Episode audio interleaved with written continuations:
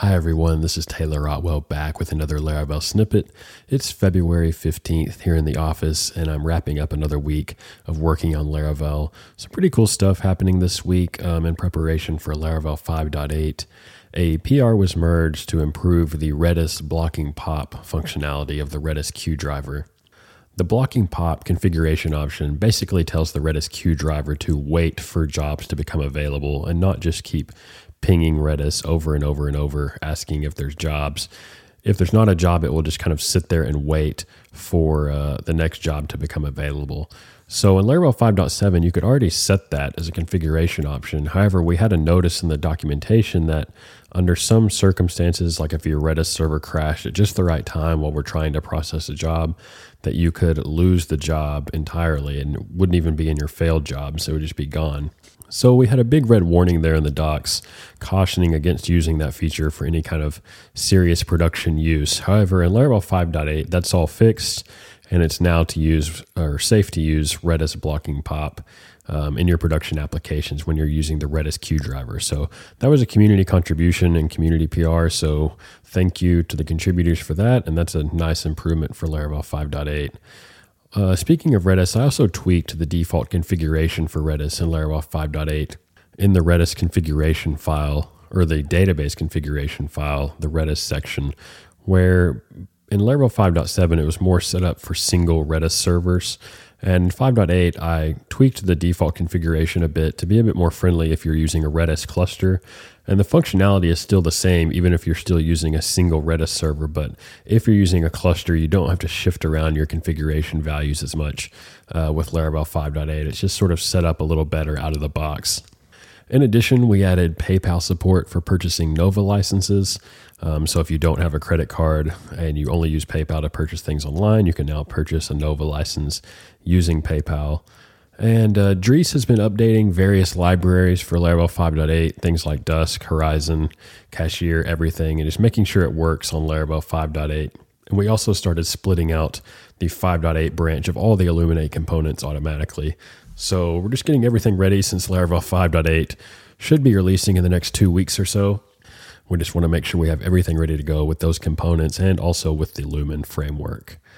Uh, Laracon Online is coming up in a couple weeks at March. I think it's March 6th. Um, so just a few more weeks to get your tickets for that. I'll be hanging out all day in the Laracon Online chat room, answering questions and just interacting with folks. So if you're interested in that, go ahead and get your ticket. I'll be speaking about the changes and improvements in Laravel 5.8 and just kind of giving an overview of what went into that release. And of course, we have Laracon 2019 coming up on July 24th and 25th of this year. Uh, we just have um, a handful of tickets left. They're really going pretty quick.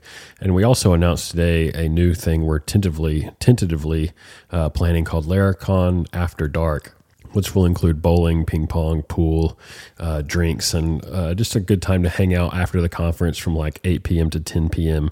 that first night and uh, have some fun. So check that out. If you haven't gotten your tickets, there's not much more time left to get them probably before they sell out. So go ahead and uh, get that taken care of. I also read an interesting question online this week, which was Should someone learn PHP first or learn to use a framework first? And in the past, I've always seen people kind of recommend that people should learn PHP first. And I can't say I totally understand or agree with that position because I like to think of it as similar to a baby doesn't learn what a verb or a gerund is uh, before they learn to speak and complete sentences. Uh, in the same way, if you're just starting programming, it can be kind of nice and sort of get you quick wins if you start using a framework that lets you be productive right off the bat rather than kind of getting bogged down in sort of the nitpicky details of a given language. Um, because you'll probably end up learning that over time. And even if you don't, it's unclear, you know, uh, it depends on what your job situation is, whether that would even be useful to know. Um, you know the internal workings of a given language. Maybe that's not what interests you or maybe that's not even what's required uh, at your job. So i actually do kind of enjoy recommending that people start with something that makes you productive start with a framework that kind of helps you get started and helps you get some quick wins under your belt. I think it's also just kind of a productivity hack. Uh, if you're working on anything it's and you're having trouble getting started, it's always nice to sort of knock out a few easy wins and sort of build some momentum into your day. So I'll try to do that sometimes in the morning. Like if I'm just having trouble kind of getting zoned in and focused, I'll try to knock out a few quick wins, uh, a few easy tasks that maybe are just five or 10 minutes each. And I feel like that kind of gives you momentum to kind of press into the deeper, harder tasks. So it's just a little hack I've found in my own life to try to get the ball rolling uh, when I'm just not feeling super motivated. I think it's just kind of a psychological trick you can play with yourself a little bit. All right, so that's all I have this week, and I'll be back next week with another update on what's happening with Laravel. Thanks.